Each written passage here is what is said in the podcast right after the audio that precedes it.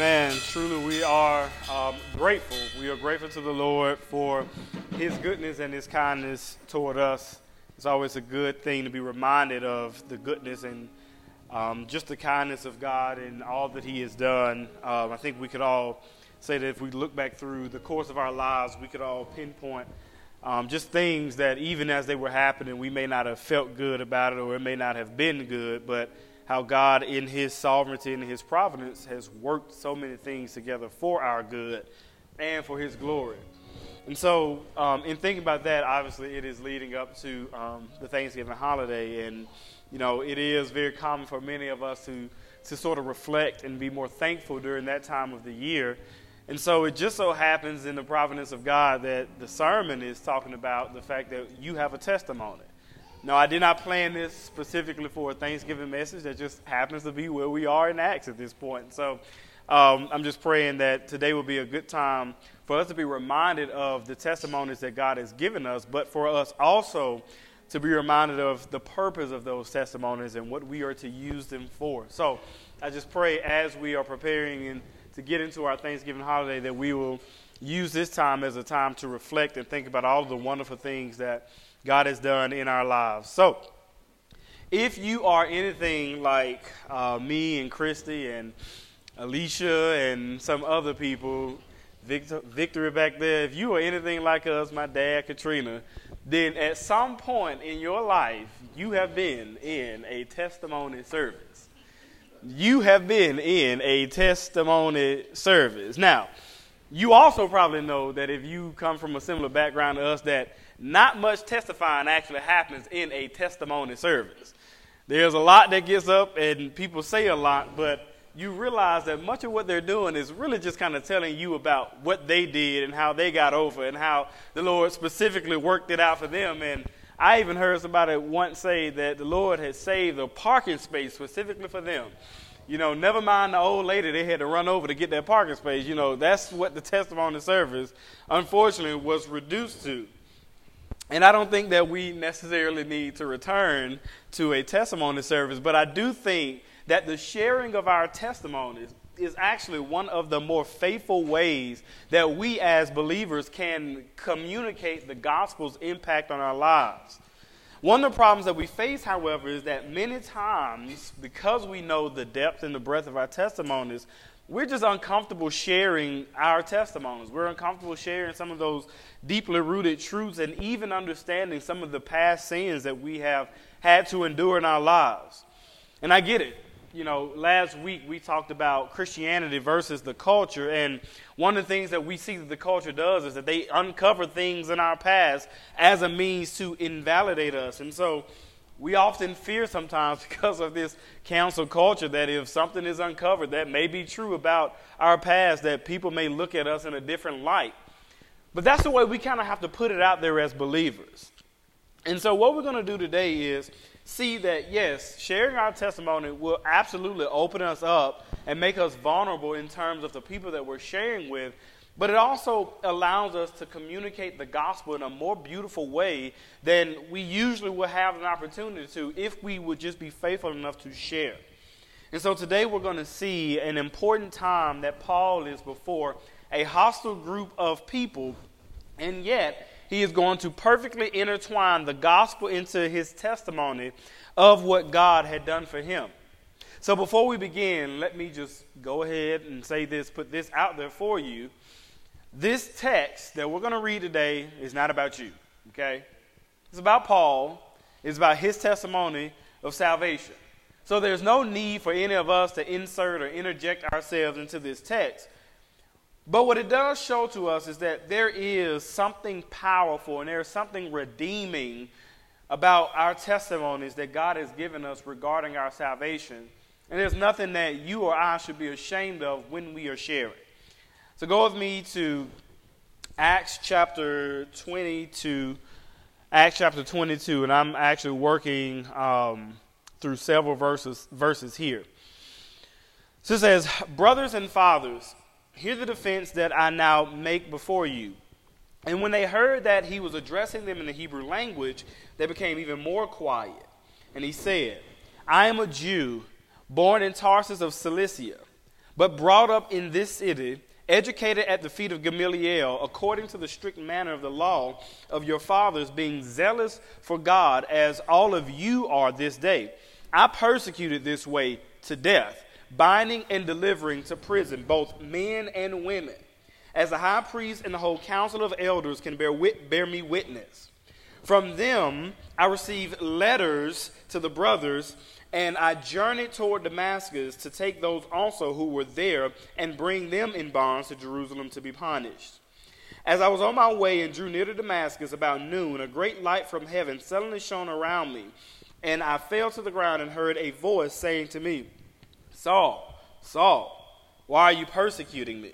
And I answered, Who are you, Lord? And he said to me, I am Jesus of Nazareth, whom you are persecuting. Now those who were with me saw the light, but they did not understand the voice of the one who was speaking to me. And I said, What shall I do, Lord? And the Lord said to me, Rise and go into Damascus, and there you will be told all that is appointing for you to do. And since I could not see because of the brightness of that light, I was led by the hand of those who were with me, and I came into Damascus. And one Ananias, a devout man according to the law, well spoken of by all the Jews who lived there, came to me, and standing by me said to me, Brother Saul, receive your sight. And at that very hour I received my sight and saw him. And he said, The God of our fathers appointed you to know his will, to see the righteous one, and to hear a voice from his mouth. For you will be a witness for him to everyone of what you have seen and heard. And now, why do you wait? Rise and be baptized and wash away your sins, calling on his name. When I returned to Jerusalem and was praying in the temple, I fell into a trance and saw him saying to me, Make haste and get out of Jerusalem quickly, because they will not accept your testimony about me. And I said, Lord, they themselves know that in one synagogue after another I imprisoned and beat those who believed in you. And when the blood of Stephen, your witness, was being shed, I myself standing by and approving and watching over the garments of those who killed him. And he said to me, Go, for I will send you far away to the Gentiles. Let's pray. Lord, we thank you for the word of God that we're going to get into, Lord. We just pray at this time that we're sharing together will be a time of revelation. It'll be a time that, God, we can see with clarity that you have given us the pattern of our lives. You have taken us where you've taken us. You've allowed us to do what we've done as a means to ultimately glorify you and so the depth of our sin so that we can see the height of your salvation. So I just pray that as we read today that it will encourage us specifically during this season of Thanksgiving for us to look back and see how you have worked out our lives and our salvation according to your purpose. But that it will also be motivation, God, for us to share our testimonies to anybody um, that we meet. So in Jesus' name we pray, amen.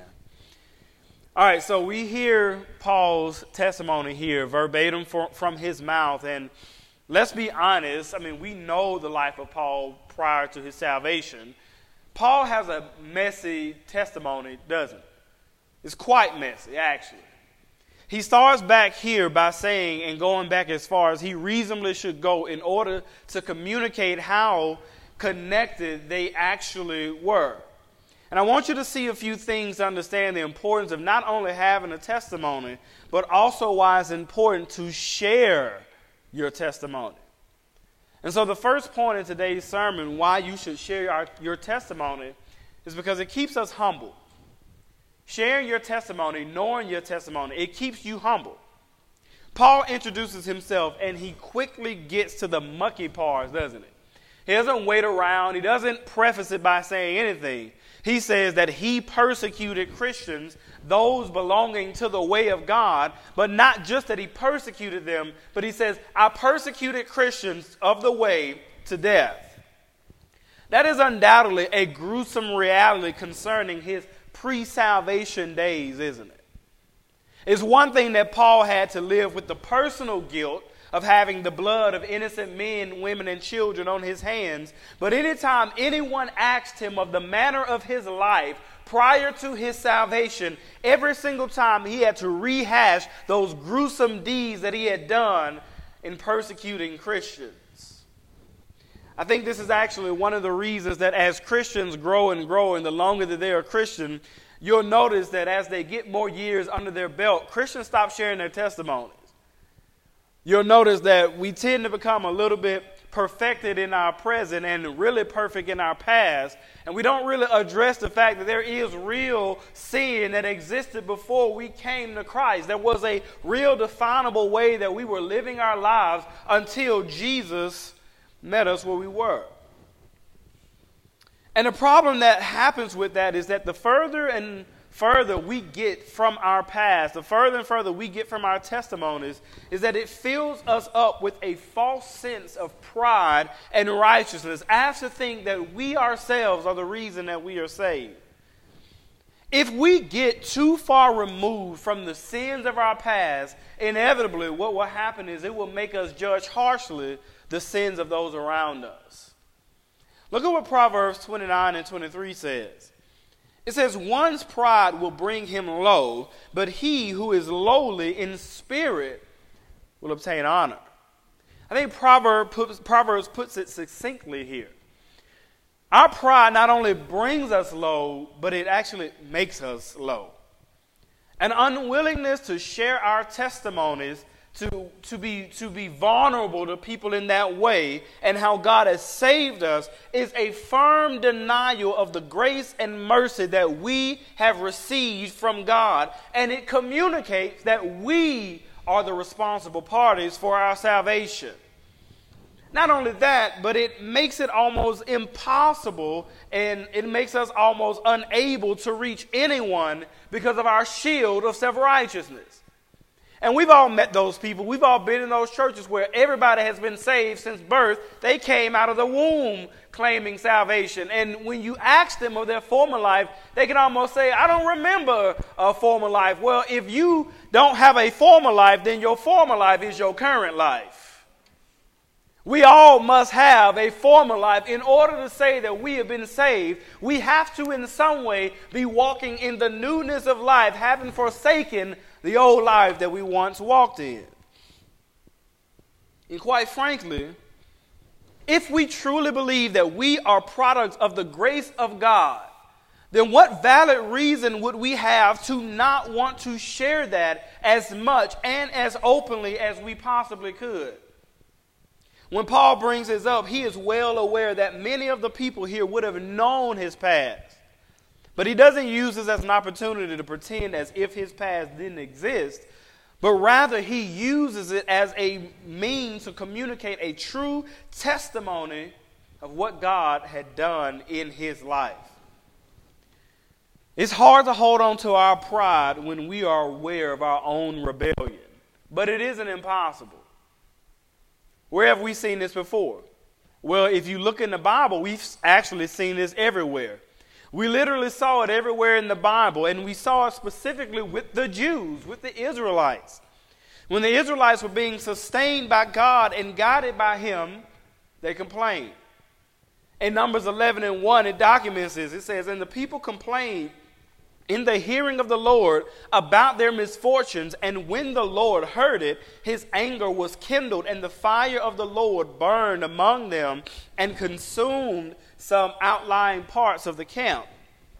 The Israelites, when they complained, had not only forgotten that God had sustained them and kept them, but they had actually forgotten that the reason that they were in the position that they were in was because they had rebelled.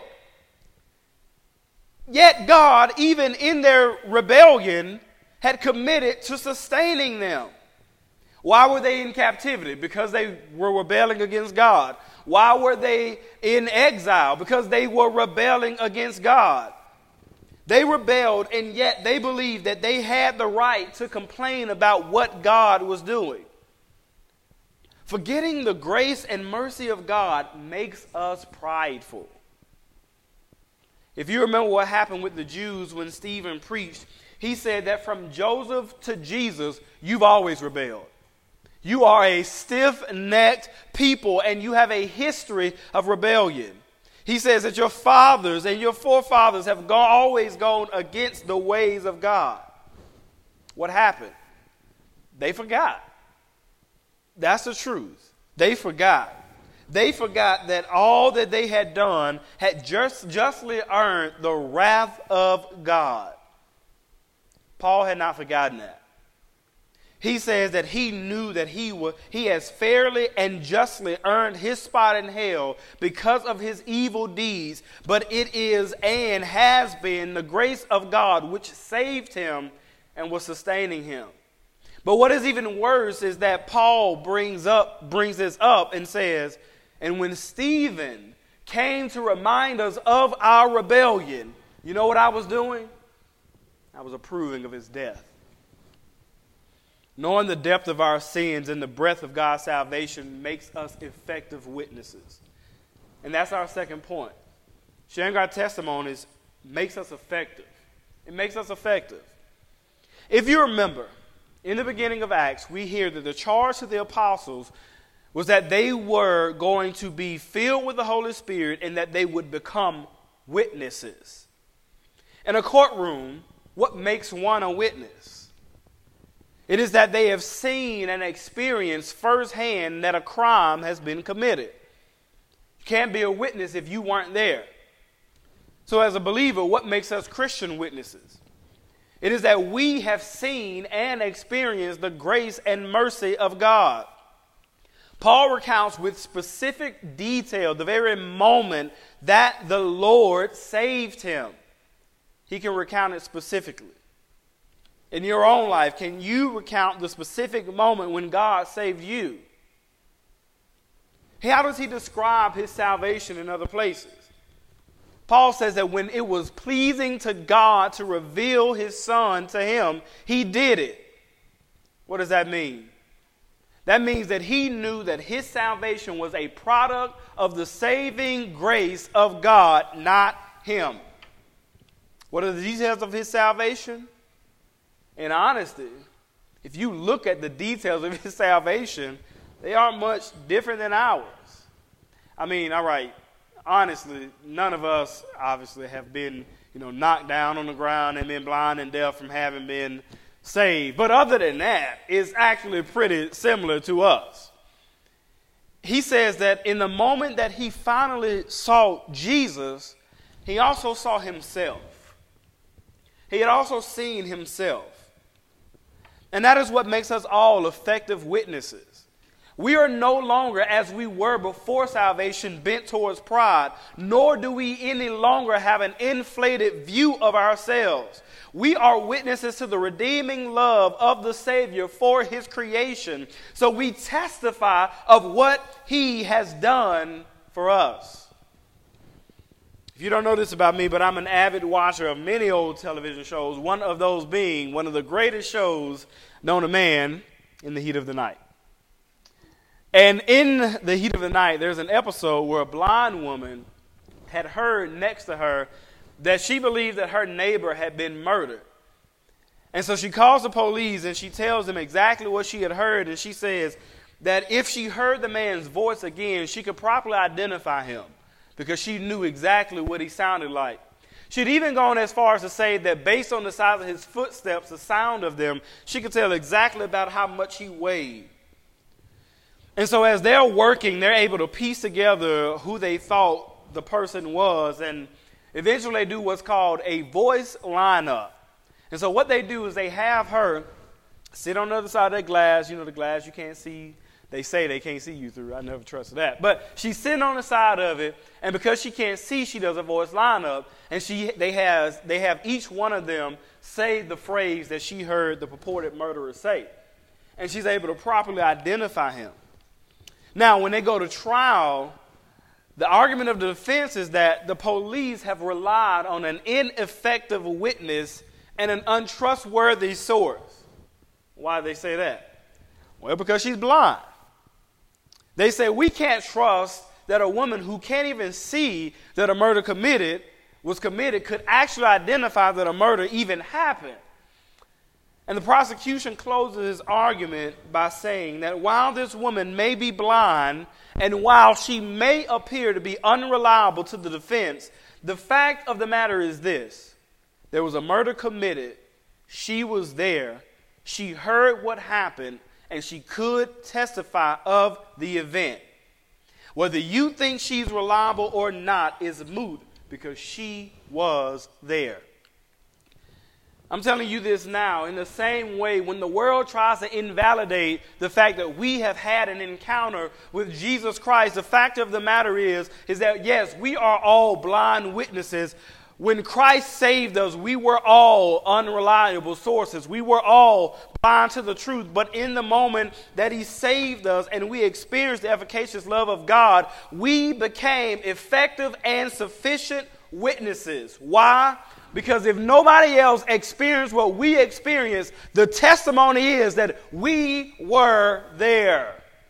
I was there in the moment that Jesus Christ snatched me from the grips of hell, death, and the grave, and He redeemed me. Nobody else has to be a witness to that because if nobody else saw it, I was there. I know the depth of the evil of my heart prior to salvation, and only I can testify of what God has truly done for me. In the world, will always do his best job that it can to invalidate us. But the fact of the matter is, when it comes to declaring the nature of our salvation, we were there. You don't have to be the most eloquent. You don't have to be the most educated. You don't have to know all the doctrinal statements of the faith. All you have to know is that Jesus saved me. That's all I need. All you have to know is that while my life was opposed to God and when I was on the fast track to hell and destruction, Jesus met me where I was. He didn't leave me where I was, and He saved me. The story goes that atheist David Hume was sitting in the crowd of George Whitefield preaching. A man sees him and recognizes him and says, I didn't know you believed. And he goes, I don't believe, but he sure does. That should be the case for all of us. When people hear us, they should hear the conviction behind our testimonies. The conviction behind our testimonies is what makes them impactful, but it's Jesus that makes them powerful. Finally, the last reason that we should share is that it makes us human.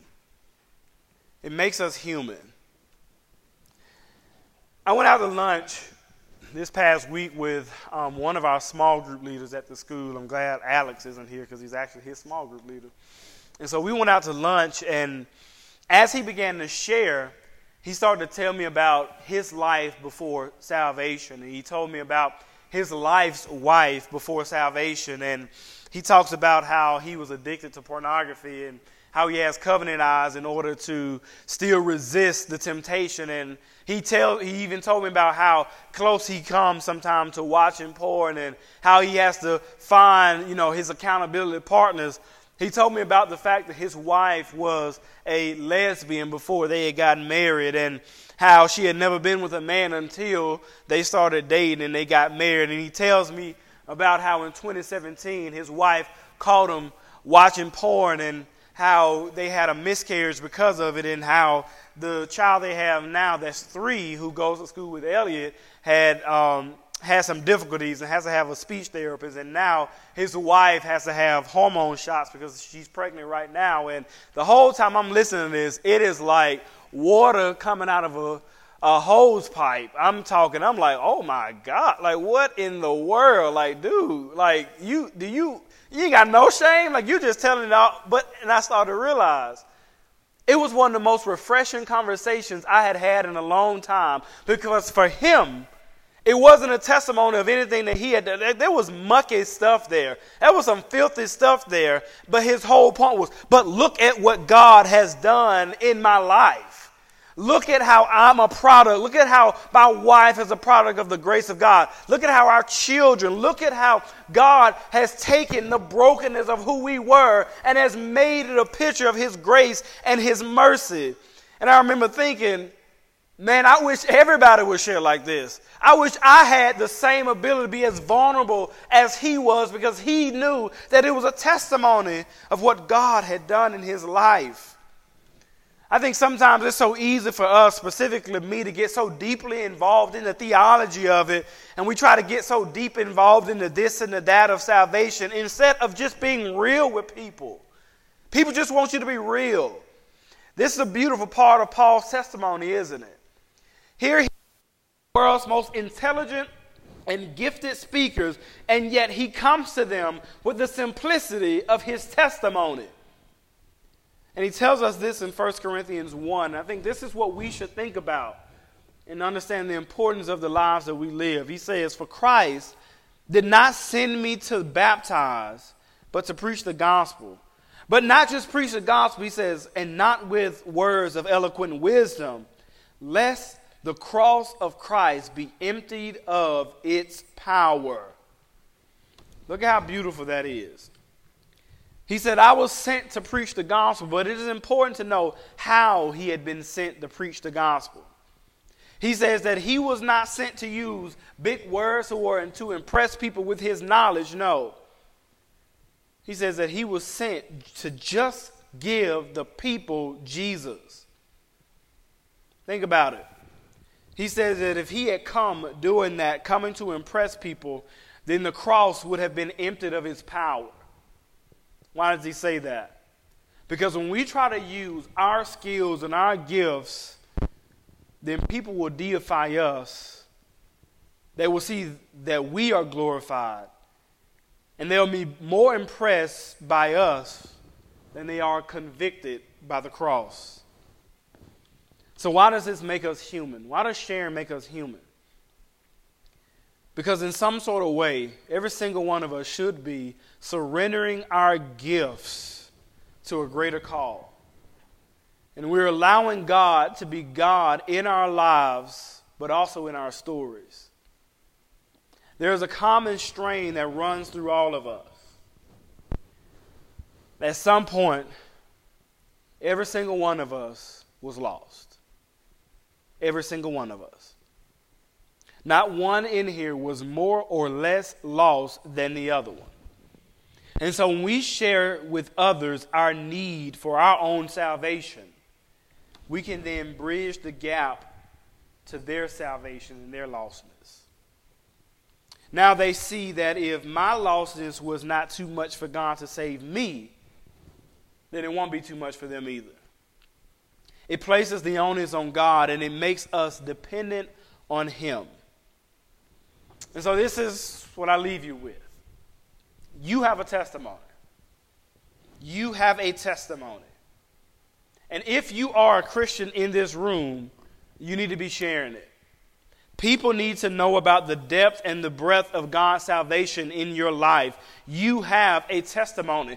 And let me tell you this None of us has a testimony that has been completed. It's not, it's not finished. Everything that we endure, everything that we go through, every time we conquer sin in our lives, every trial that we go through, all the tribulation that we are experiencing right now, that is God building your testimony, but not to glorify you. It's to glorify Him. It's to glorify Him let your light so shine that people will see your good works, the product of the grace and mercy in your life, but glorify your Father which is in heaven. So, if you are a Christian in this room, you have a testimony that somebody needs to hear that is laced with the gospel. And if you're in this room and you are not a Christian, if you're watching and you're not a Christian, then consider this the time that God is building your testimony. And let this be the day that the full revelation of the gospel and what God has been doing in your life is revealed. So I'm going to close in prayer. And I'm going to pray that God gives us opportunities to share. Listen, I you know I feel like I can be as eloquent as I need to be in sharing the gospel and communicating it. But if I can't communicate specifically what God has done in my life, I'd be hard pressed for anybody who wants to listen.